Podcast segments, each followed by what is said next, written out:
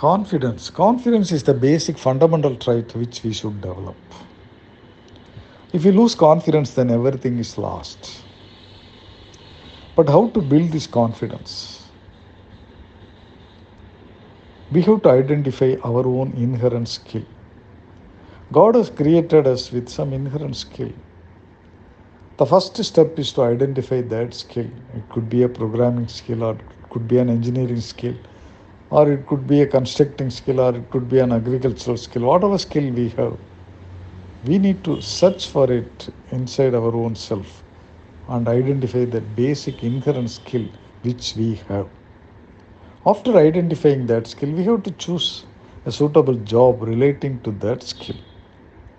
If we do like that, definitely we will be successful in whatever we do because we are very much passionate to do that work as we have that skill to do that work. We will not be thinking about the time, we will be working hard and we will be getting successes after successes. These successes will boost our confidence. Whatever confidence we are getting by doing the work in which we have the skill, this confidence will get boosted with the successes we are getting in doing that job. Once we reach the goal, then that happiness, that happiness will definitely boost our confidence.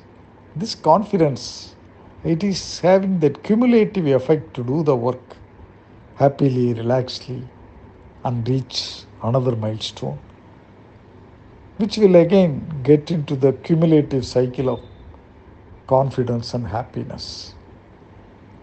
Hence, the first step we have to do is to identify our own inherent skill.